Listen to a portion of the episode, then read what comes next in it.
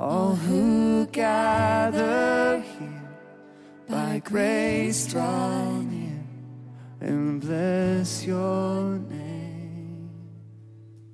Amen.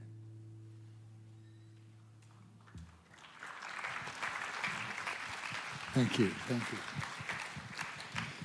Well, go ahead, open your Bibles to uh, Revelation chapter 3.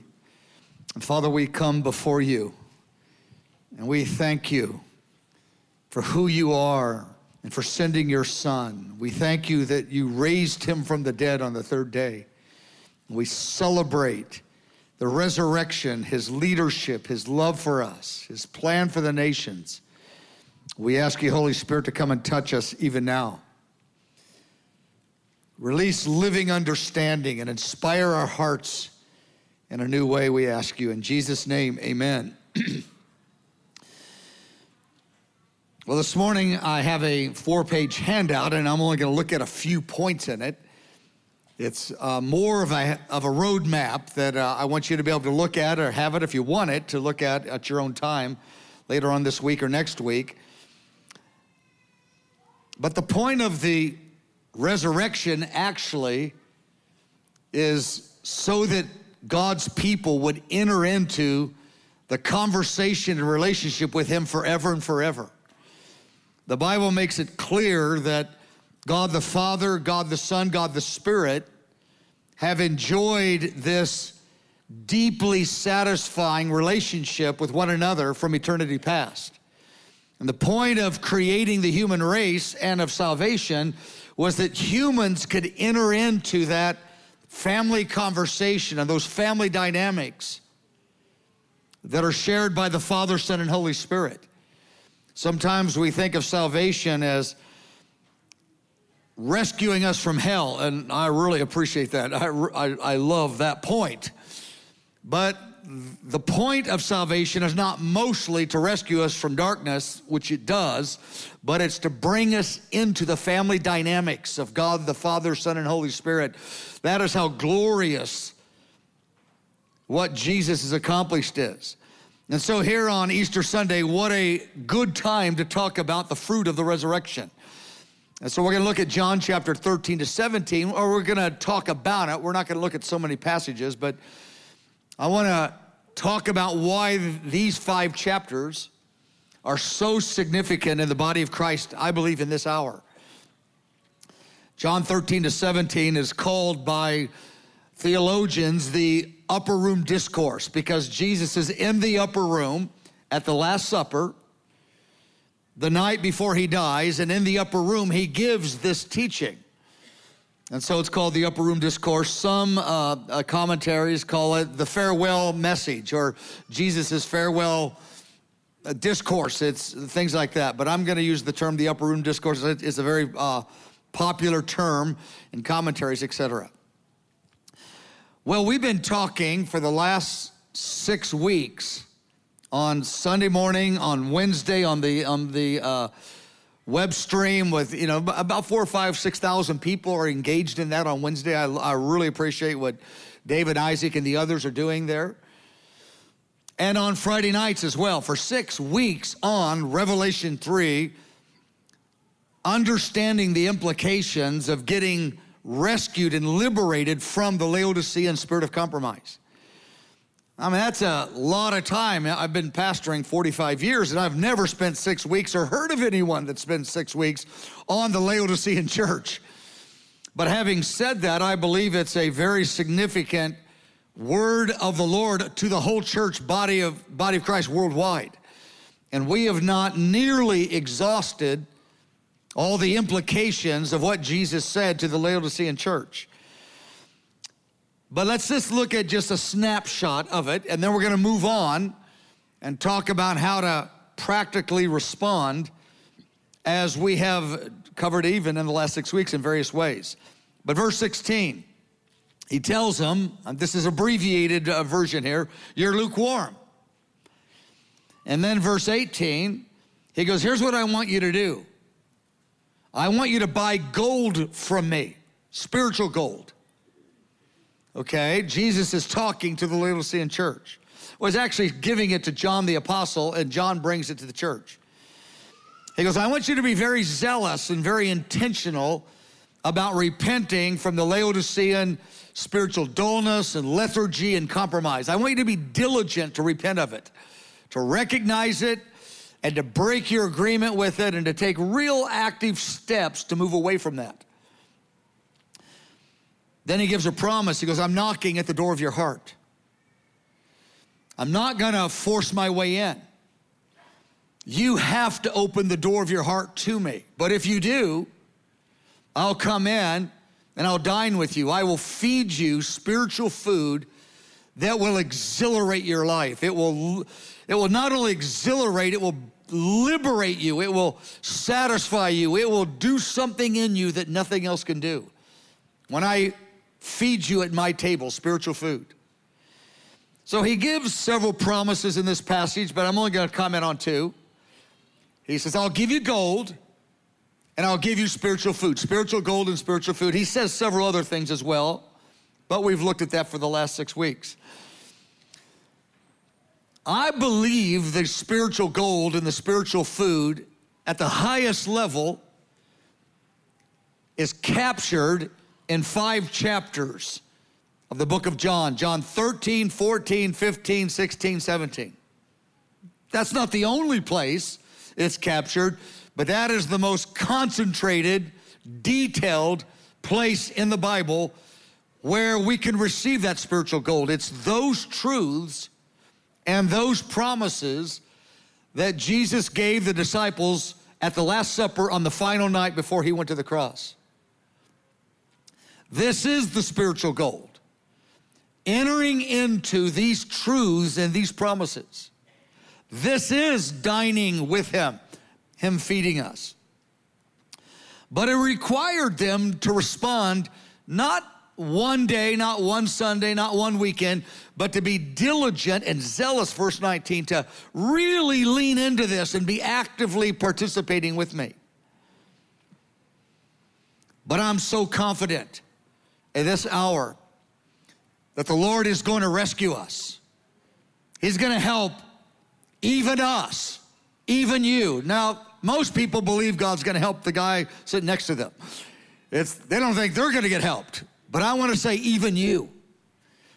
He specializes in helping people like us, weak and broken people that can't liberate ourselves. We can't set our hearts on fire. We can't make it work. He goes, Yeah, that's the kind of people I come after. But I'm knocking. And I'll give you gold, and I will feed you the best spiritual food that will liberate, exhilarate, satisfy your heart like nothing else can. But you do need to respond to me. But I'm confident it's going to happen, not just to us. I believe this is the word of the Lord, one of the things the Lord is saying to the whole body of Christ globally. Around Asia, Africa, Europe, Latin America, all around the world, the Spirit is telling His church, I want to come and rescue you from this.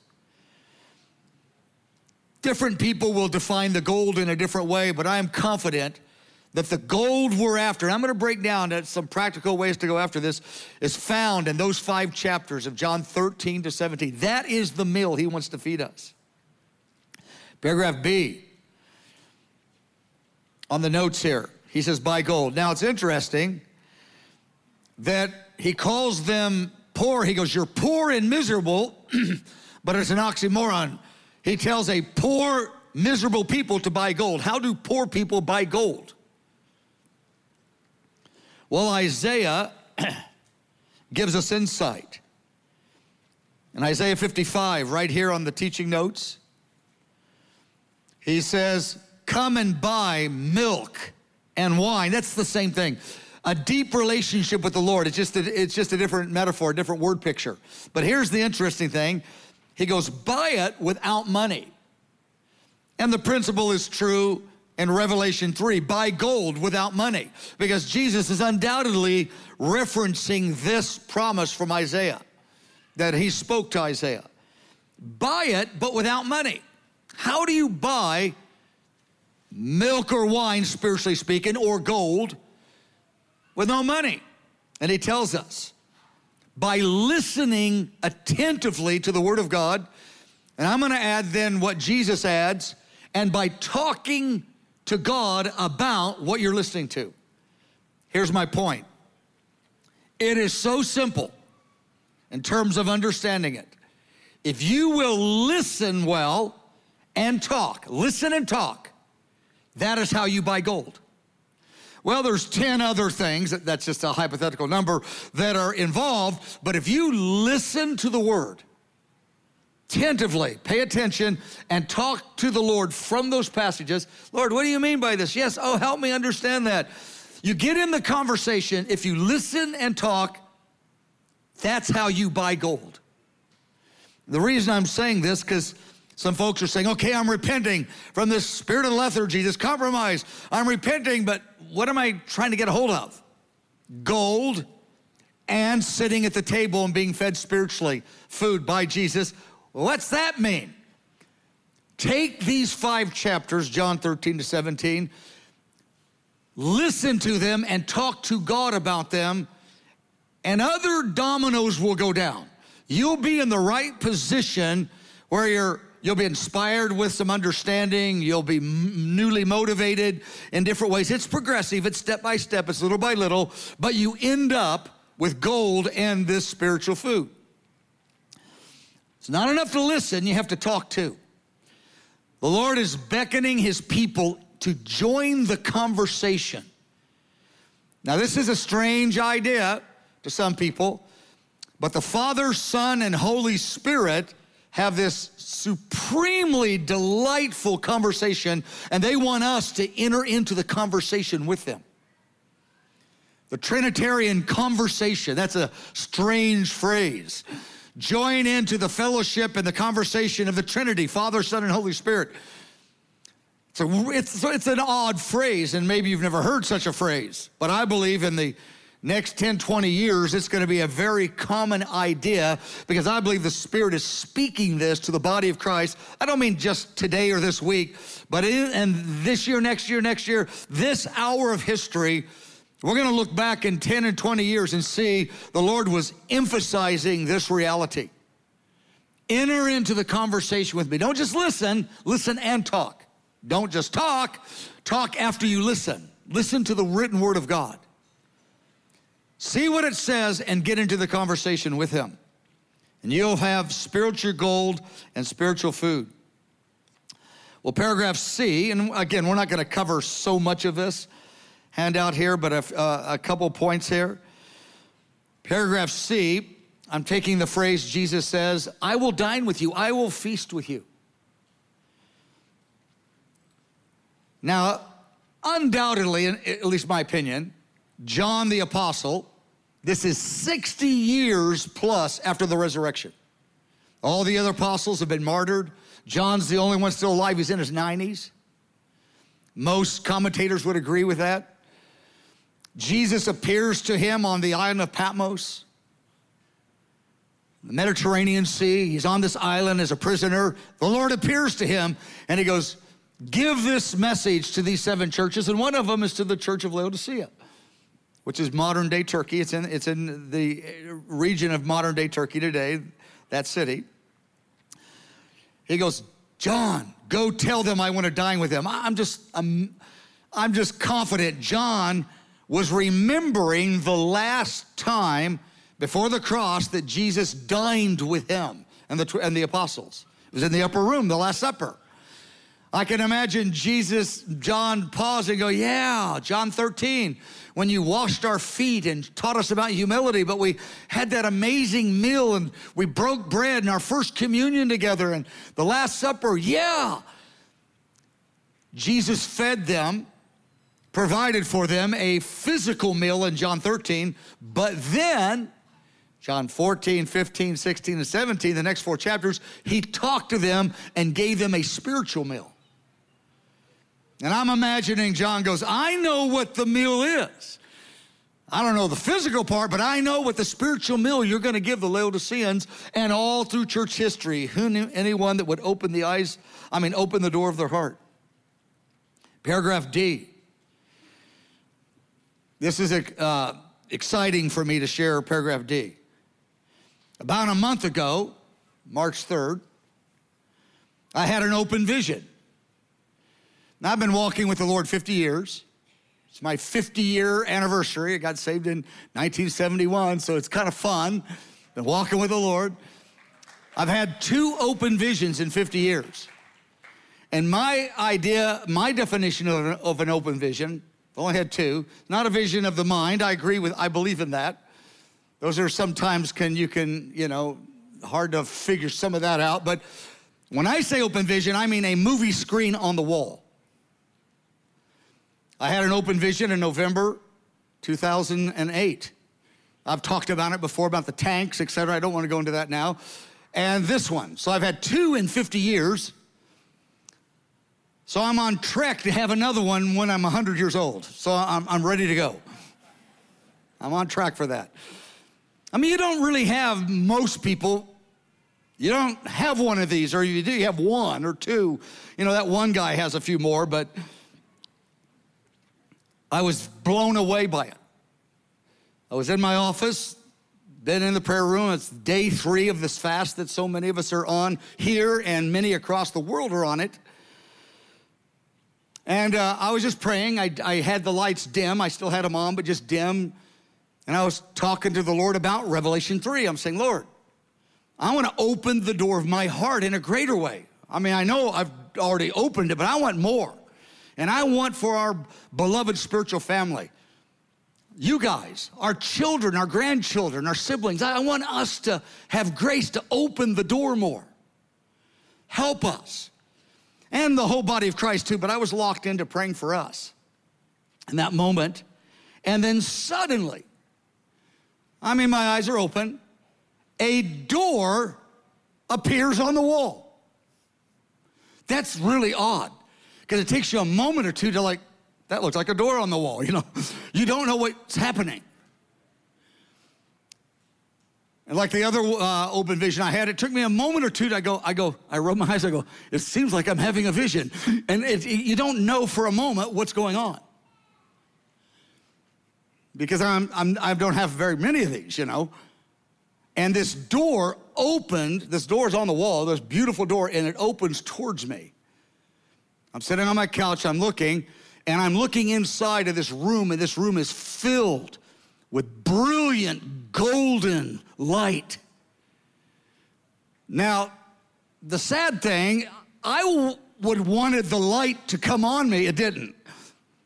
Just the door opened, and I'm gazing into this room filled with golden light.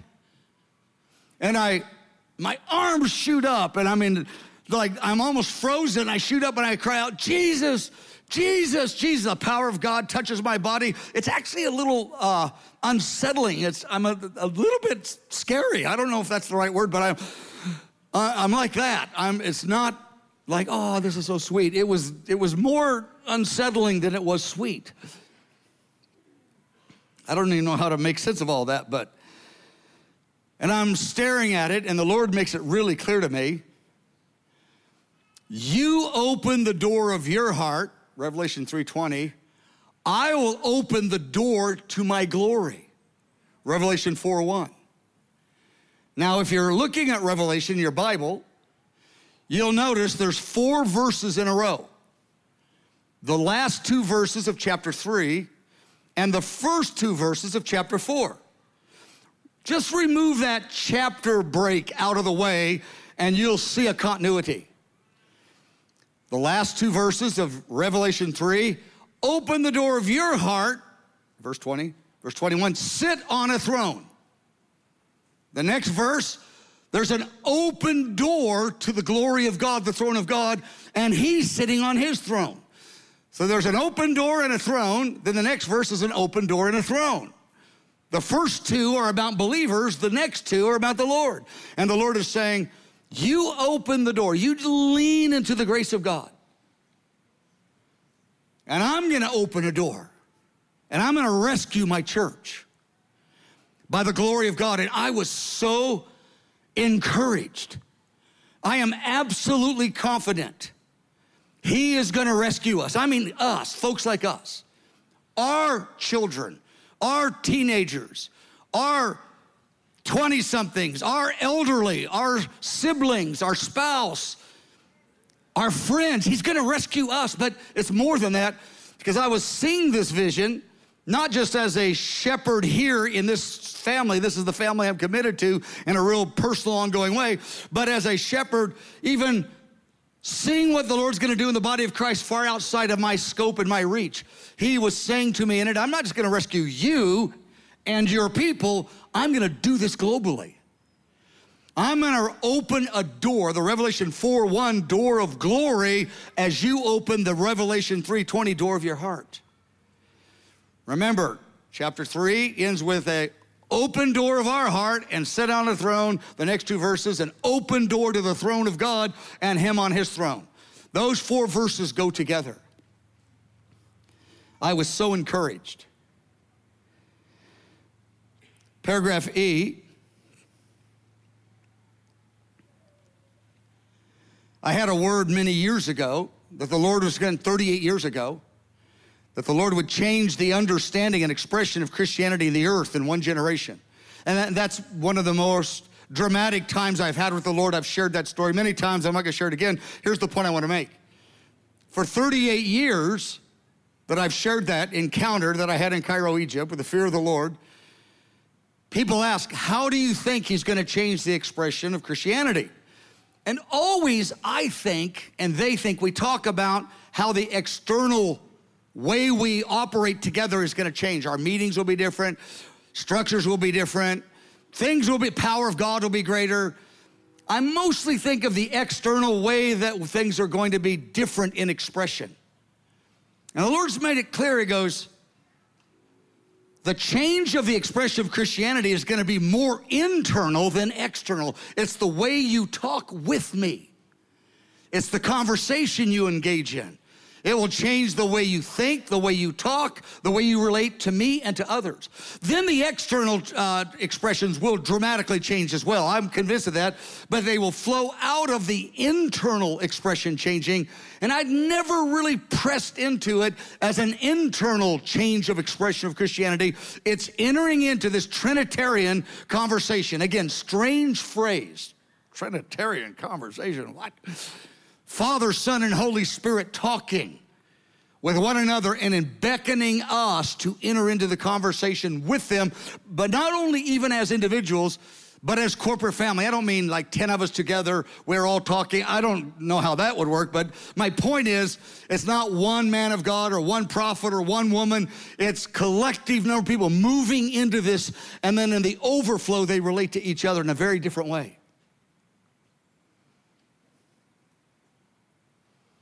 Paragraph F. Okay, there we are.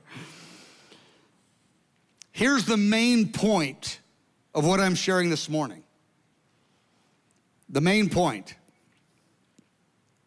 If you get this point, it was successful. Not the whole layout of the four chapter, the four pages, which is a kind of a roadmap anyway. It's not to even understand it all or get it all today or tomorrow. It's just to have it there as a reference point, these four pages. Here's my point right here to alert this spiritual family to the significance of these five chapters. Now, everybody knows John 13 to 17 is like really amazing. It's been called by theologians the Holy of Holies of God's teaching. It's the deepest, greatest teaching by the greatest teacher ever. Everybody knows that. But when I survey church history, here's my guess. This is a guess. It's, I have no way of knowing it, but here's my guess. That less than 1% of the body of Christ in history has engaged with these five chapters in a sustained way. I'm guessing less than 1% of the body of Christ in all of history. And one of my ways is by reading the literature of the best teachers on it. We haven't, in history, we haven't gone very deep in these five chapters. And I don't think that's a problem where the Lord's going, How dare you? The greatest teaching of the greatest teacher. And 2,000 years of church history, less than 1% of the body of Christ has leaned into it in a sustained way. I don't think he's going, How dare you? He's thinking, Did the, I'm imagining the Holy Spirit saying, Did the greatest teacher give the greatest teaching for it to be dismissed and overlooked? No. There's gonna be a generation in the billion soul harvest and it's going to capture the body of Christ globally. There'll be hundreds of millions leaning into this. This will actually be the strength and the essence of the overcoming heart and the prepared bride. The Holy Spirit is about to breathe on these five chapters. I mean, globally. He's calling people to this, and he's saying there'll be more people in one generation entering into this than all of church history put together. And it will be one of the dominant conversations in the body of Christ as we approach the coming of the Lord. Now, the reason I'm wanting to tell you that, because I don't want five and 10 years to go by. Someone's here, you know, in 2020 and 21, they go, why didn't anybody say that back in 2020 and 21? Here it is, 2030. I want us alerted to the fact this is headline news coming from heaven, these five chapters. And I don't mean starting today or starting this month or starting with the vision I had. It's way bigger than that. Others are already tracking into it, tracking in, in this thing. I believe the Lord's gonna open the meaning of these chapters. And you read it at a fast read, you're kind of like, okay, it's, it's kind of neat, I think. It's cool. I am in the Father, the Father's in me, the Father's in you, you're in me, I am you. Like, okay, cool. That sounds amazing. What's it mean? I don't know. You know, but it sounds neat. I believe the Lord's going to unpack this and feed this to the body of Christ. This is going to be the ultimate, in my opinion, by the power of God, way that He rescues the global church from the Laodicean spirit and raises up, I mean, hundreds of millions of overcomers as a prepared bride that are fearless in the face of persecution, even martyrdom. They stand bold in the, in the place of in the face of temptation. As the earth, we're about to enter into a season of a pornified culture in the earth in the next 10 or 20 years, far beyond right now, of perversion, demonic activity, hatred, and murder. And there's gonna be the most shining, bright spirits of hundreds of millions of believers. How is that going to happen in the condition we are in right now with the vast majority way down under this Laodicean spirit? Because the Lord is going to rescue us, He's going to feed us, He's going to open a door of glory as we open the doors of our heart.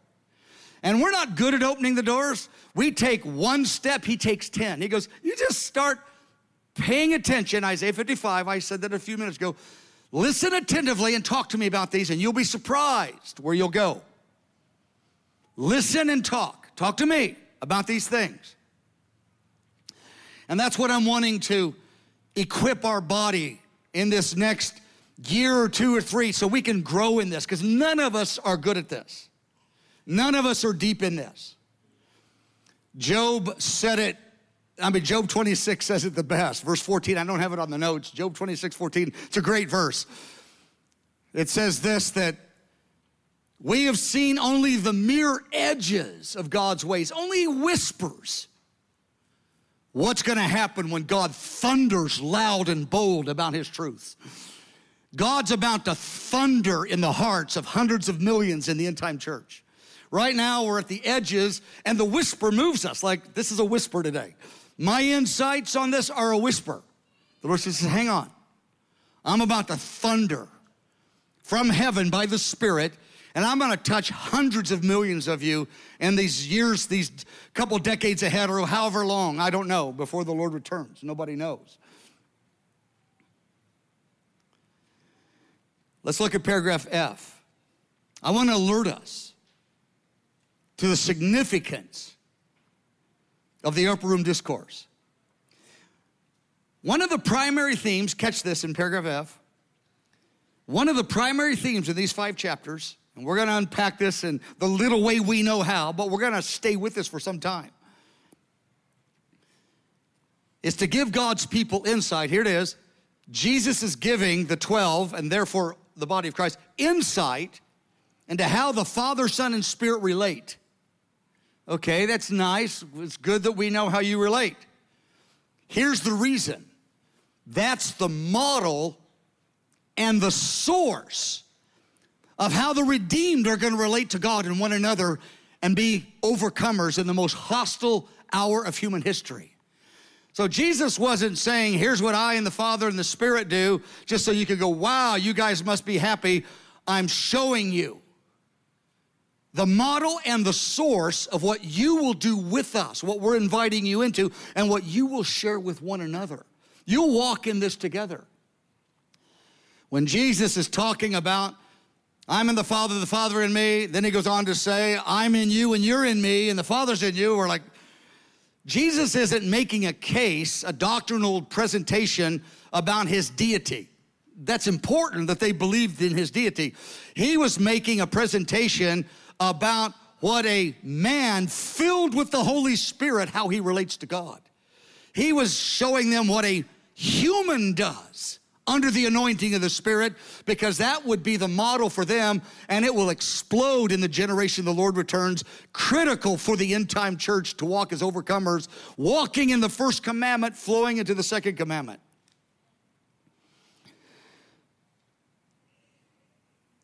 Well, we are at the end of May, May 21st, we'll put in the bulletin this week. We're going to start our Encounter God services back up, our Friday night, 7.30. We're going to have our 5 o'clock service is going to begin then, that we focus on the staff that we had for the last couple years that we quit in the COVID. We're going to get that going at 5. But at 7.30, the Encounter God service, for about, I don't want to predict, a year or two, I, I'm just a chunk of time. I don't know how to. We're going to take these five chapters and week by week take two or three verses and unpack them the best we know. And we're going to camp there on Friday nights for about a year or two. Because if we stay in the conversation, we pay attention, Isaiah 55, pay it, listen attentively and talk it back to God, and then say to one another, our insight will grow and grow and grow, and our hearts will get changed little by little by little. Now, my point isn't to get everybody to go to the 7:30 service on Friday night. That's not the point. That's the miracle of technology. We're going to record it, have notes, and archive it. And people can be far away. People could be at home uh, three months later. Somebody may say May and June, and no, not possible. I am so loaded with stuff. But hey, I'll start, tr- you know, tracking with this maybe in the summer sometime. And I want our spiritual family, not everyone's gonna do this, but I want our spiritual family leaning into this. And I'll be teaching a lot of those times, but I'm gonna have our team, all of us together, about 10 of us, unpacking up. I'll probably do the majority, the 50%, and then share it with others. Like he'll share a week, and then I'll share a week or two, then he'll share a week, and then I'll share a week or two. I've been really locked into this, and the Lord is in this vision from March 3rd the Lord is saying, I'm going to help you unpack this. I, am saying that by faith. I'm the Lord. I'm a weak man that doesn't get stuff very clear. You know, the words of Bob Jones, the Lord told me you'd be dull. I didn't think you'd be that dull. But anyway, let's not go there. But we're going to unpack this. And through the summer, through the year, through next year, maybe, I don't know. But I think once we get in this conversation, we may never, ever want to get out of it. I, I don't know. I don't want to get too far ahead of myself. But about 10 or 12, I don't know the number of our different teachers at IHOPU and just leaders, etc. We're going to be unpacking these things, these verses, and we're not going to take it in order. One week, maybe, you know, John 15, verse 2 and 3. The next week, John 17, verse 4 and 5. And then the week after, John 13. We're just going to take what comes and we're going to just camp there for a year or two or, or however long, longer or shorter. I'm not trying to predict that. I'm just saying there's layers and layers and layers. The greatest teaching by the greatest teacher that less than 1% of the body of Christ has leaned into in a sustained way over 2,000 years. My point is, there's a big surprise. The Holy Spirit's gonna unpack it to a generation. And I'm really wanting this, but I'm really thinking of our sons and daughters. If we can go somewhere in the next year or two, think about where those that are 10 and 15 years old right now, they're gonna be 20 and 25 in a minute. Think what they will walk in if we can move forward as a community in this. Other groups, all around, the Lord is talking to this. You know, I sent out an email to a few friends and it, I was so blessed. Like Francis Chan wrote me on Friday and he goes, Mike, I am so encouraged that this is what God is telling you. It's what he told me like a month or two ago, or I don't know when. Recently, we're doing this. Then a couple other leaders said, So are we. We didn't know you were or Francis was. We are doing it too. And I think 10 years from now, we're going to look back and find out there's thousands of groups in the next couple years that are going to get sparked by this this lightning rod, this light shining on these five chapters. So most believers are going, I don't really know much about him, and I read him. Of course, I like it. It's Jesus' greatest teaching. How could I not? I love Jesus. It's gotta, I gotta like it. Even if I don't get it, I gotta like it. I got good news. The Holy Spirit's about to shine on this thing. And it will be true, it will be as it will, the, the saying will be true from John 2 that Jesus saved the best wine for last. Well, let's go all the way to page, let's go to two, middle page two, E. We're just gonna go a couple more minutes. Again, I gave you the notes here just to, because some of you said, okay, I wanna survey this a little bit. now, the, so I've just put a little layout of a couple chapters here. The problem is, I'm still so new at it, although I've studied this over the years, but I, am not claiming any depth. My layout here in five years, I might look back and go, oh, well, I guess I missed that. I mean, oops, that wasn't exactly what that, chat, that paragraph was about. So give me mercy in five years when we find out how not great this is, okay? But I just want you to see E and F and G. Just a little layout. That's a little roadmap. Let's go to top of page three.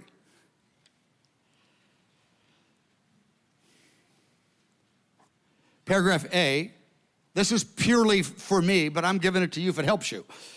I have identified four passages in the five chapters, four little clusters of verses, that if I can get my mind around those four passages a little bit, just a little bit, it kind of gives me an orientation for the whole five chapters. And so this is, I don't know that this will help you, but this has helped me. Uh, I've locked into these a little bit so I go, okay, I got an orientation for the five chapters, okay. And I'm ready to go on a year or two run where we just worship, unpack this, sometimes have ministry times, other times a small group discussion. How can we grow in this as a family? This must be the family conversation. And I tell you, 10 or 20 years from now, we'll look back and find out that the Lord was gracious to tip us off in, in this hour. Again, I'm thinking of the 10 year olds and 15, they're gonna be 20 and 30 in a minute. They're gonna, this is gonna be normal to them. It's odd to us and kind of weird and like, what does that verse mean? And they'll just say, well, what do you mean? What's it mean? The 22 year olds in 10 years, they'll, they will know this stuff so well. And that's what we want. Well, I'm gonna end in just the next few minutes here with page three. I'm going to share because this is this is the, my number one passage of the five chapters. I call it my two favorite verses.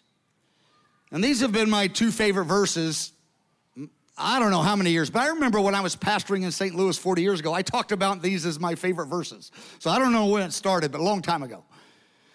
You don't need a favorite verse. You can have a hundred of them actually. But I have two favorite verses, and I'll lend them to you or offer them to you to be yours. You don't have to take them. But I have a hundred that are second place. I got a hundred verses that are all number two. and anyway, that, I'm saying that tongue in cheek.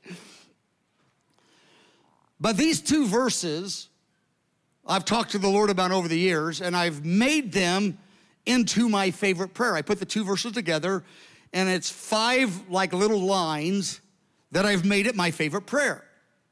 And I want to offer this prayer to you kind of as a launching point. You know, like, like we're in the canoe, we're just kind of push out from shore a little bit. You know, it's a big ocean, we're in a little canoe.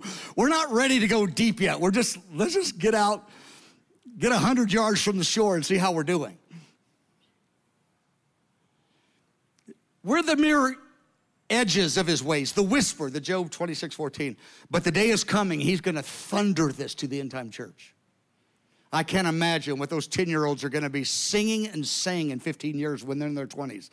They will be thundering this stuff in song and word, and oh my goodness.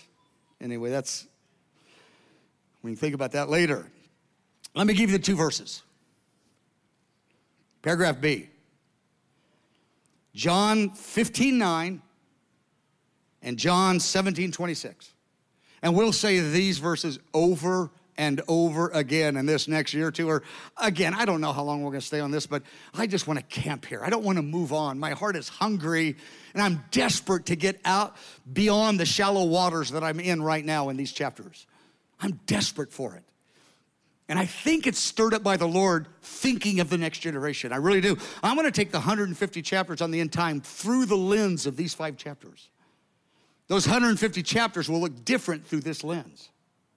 Jesus, bridegroom, king, and judge. Through these five chapters, those chapters in Isaiah and you know Micah and Malachi, they'll all look different through the lens of the upper room discourse. Well, let's look at John 15, 9.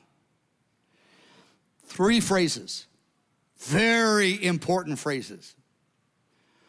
Two of them are truths, and the third phrase is, I call it the most important commandment in the Bible.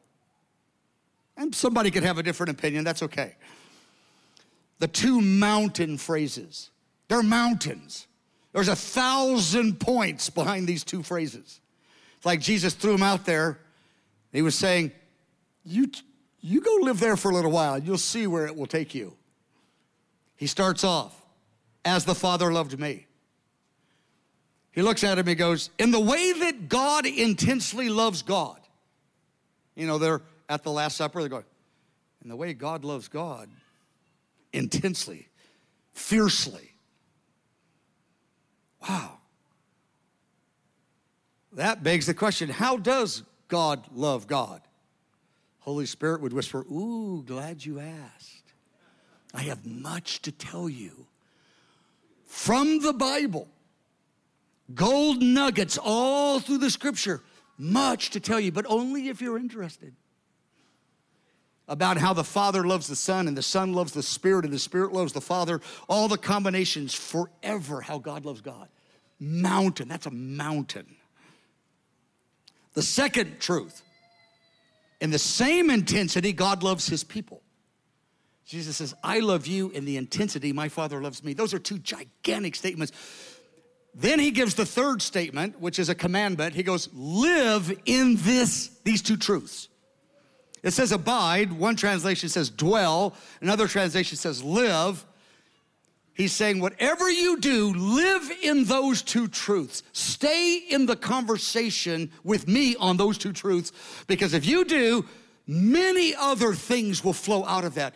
All many dominoes will go down. Those are not the only two truths. Those are the two rock solid mountain truths the entire kingdom of God is based on. We touch those a little bit, all the other things come into focus. Jesus didn't say, This is all there is. He goes, You do those two a little bit, the other stuff will get clear. You'll have a motivation, you'll have a zeal that is supernatural. You'll overcome some of the despair and fears and addictions. You touch those two things, you'll love me, you'll love people, you'll love yourself in the grace of God. You'll see life different if you touch those two. Many dominoes will go down. Boy, that's you know, the security of the kingdom of God forever. The reason the kingdom of God is glorious, secure, pleasurable is because God loves God with all of his heart and God loves his people with all of his heart. Those two mountain truths secure the kingdom of God forever in power and safety and pleasure.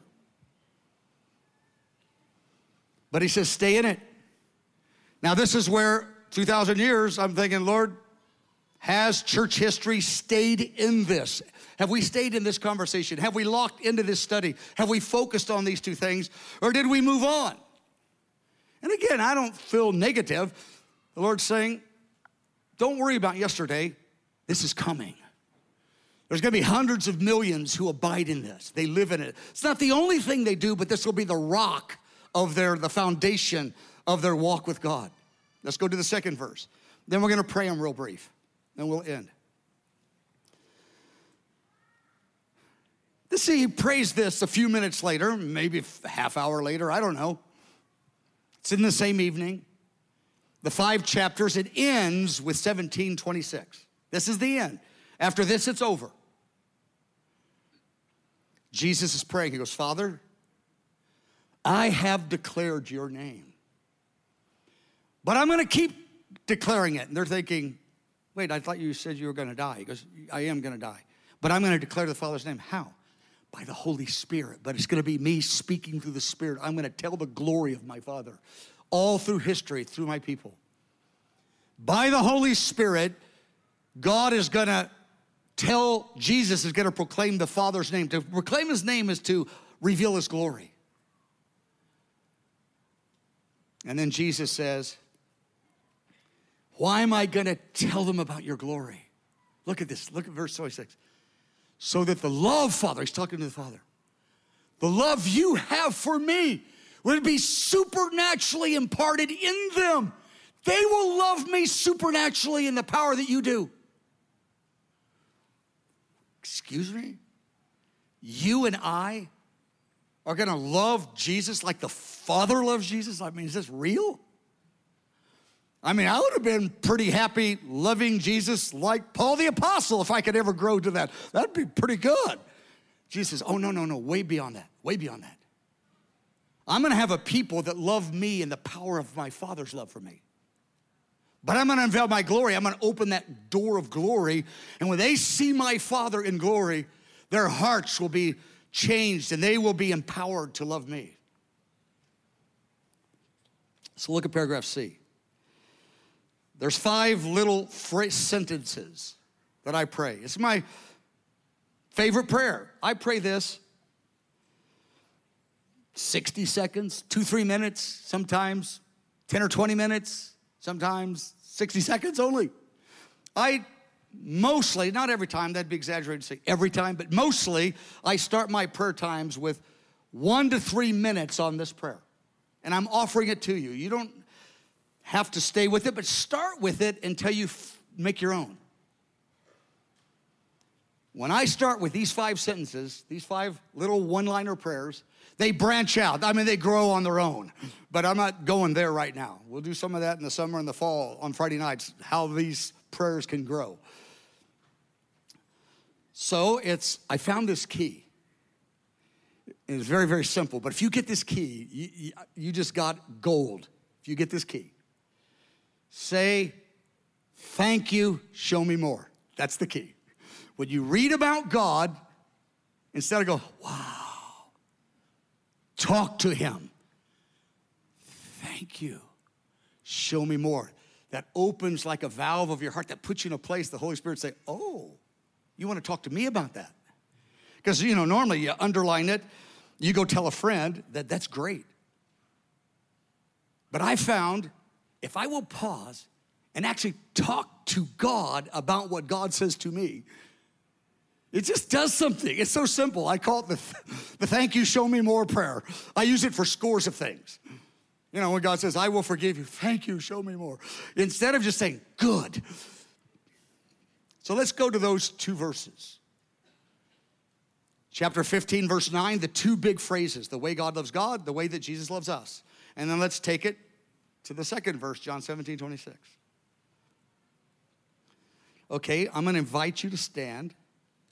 If you want to, you can remain. Sometimes the guy says stand, I go, I wanna sit. I pray better sitting. Then they say sit, and I go, I feel like standing. So, you know, I'm a human. That's just how it is. So do what you wanna do. I'm gonna have the worship team come up. I'm gonna lead you for about three or four minutes in this prayer. These five things, I use the same five sentences. Again, they branch out all the time spontaneously, but I'll talk about that some other day. I'm gonna pray it. I want you, and, and I pray in the Spirit intermittently in between this. Like I'll say a phrase or two, pray the Spirit for a moment or two. Again, you can do this 60 seconds. I do this many times when I drive from this building down to the prayer room. That three minute drive, four minute drive, I'll pray this prayer half the time. Not the whole time, not four whole minutes, maybe two minutes, but it just, I just love to say this prayer. I like to pray this prayer when I go to, when I'm falling asleep at night and when I first wake up in the morning, when I go to the GPR, the prayer room, oh, I get there, I, I open my Bible. I like to pray this prayer. I go, I don't feel nothing right now. And half the time, more than half the time, I don't feel anything, but the other half the time, I do feel something, and I never know when I'm going to. So we're going to pray the first, God loves God. Then we're going to pray the second, God loves us. Then we're going to pray the third, Jesus is going to reveal the Father, and the Father is going to part his love. So those, so you just don't say anything out loud, just quietly. I'd like you all to close your eyes so you're not looking around, just so no one's looking and you're distracted, just for a minute. And then you just run with this any way you want to. Father, thank you for the way you love Jesus and the Holy Spirit.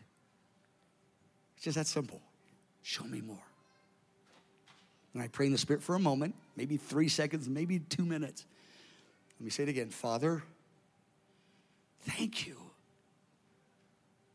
for the way you love Jesus and the Holy Spirit. Because then you launch and you say, Holy Spirit, thank you for the way you love the Father. It just keeps going on and on, but I won't go there now. Let me pray it a different way, that very phrase. Holy Spirit, I got all this written down.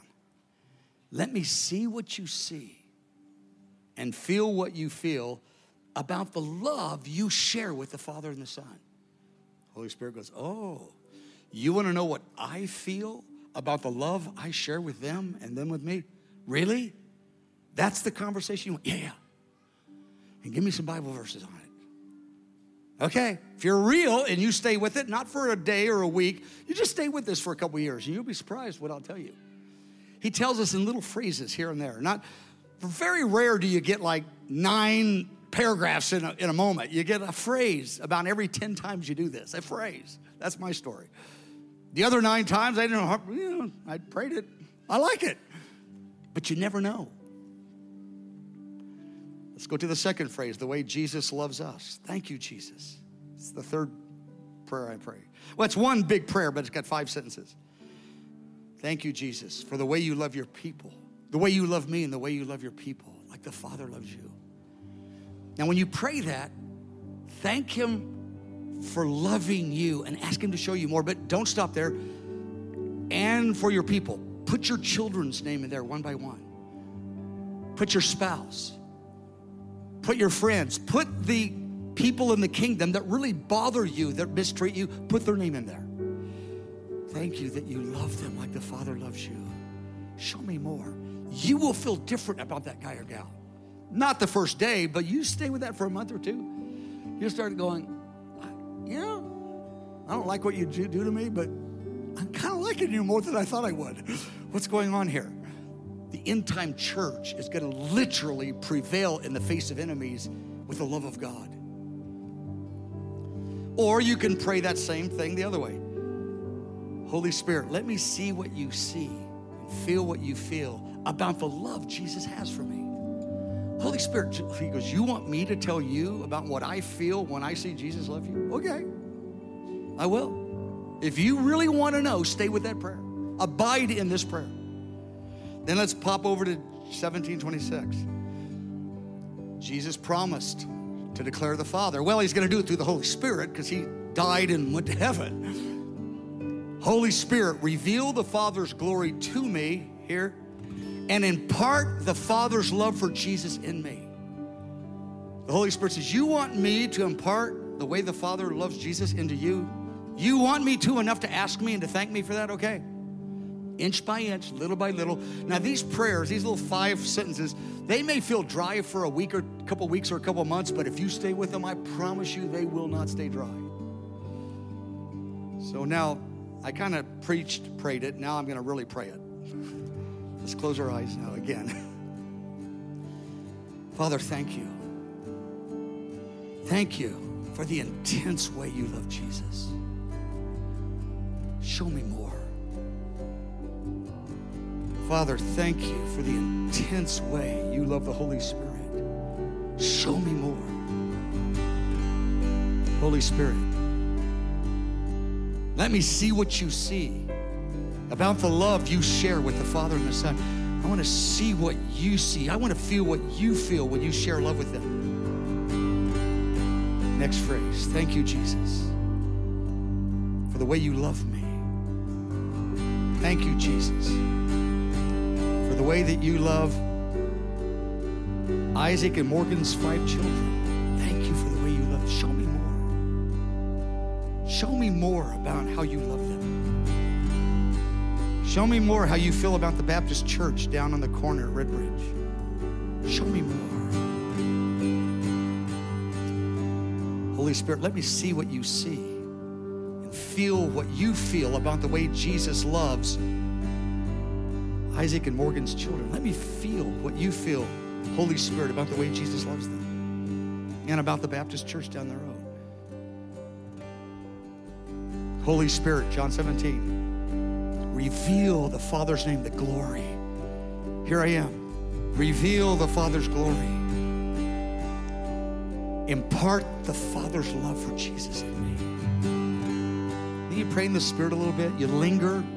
You may do it two or three minutes. You may go five or 10 minutes. You don't have to do it in an hour. You start most of your prayer times like this. I'm telling you, it may take a month or two before it feels natural. It will do something different. I want to encourage you, linger. It's not rapid fire prayer. Don't preach it to God. Get in a conversational tone, dial down, and talk to your Father. We're not commanding a devil out or shouting at the mountain to move or nothing like that. We're just saying, Father, just calm your spirit and just linger and go slow. Go slow. Pray in the spirit a little bit. Don't get all, just, you'll feel more.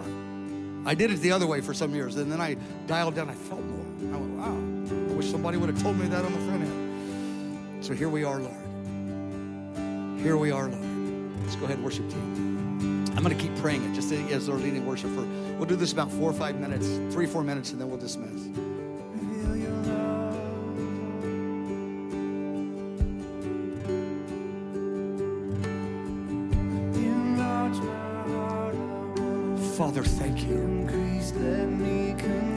Love Jesus. Enlarge my heart, I increase, let me contain.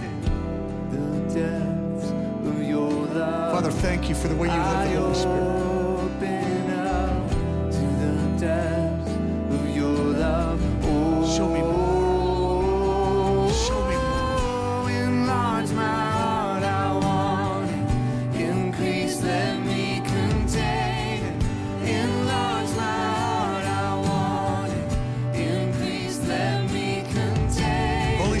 See. of your love. Let me feel I what you feel about the love you share with the Father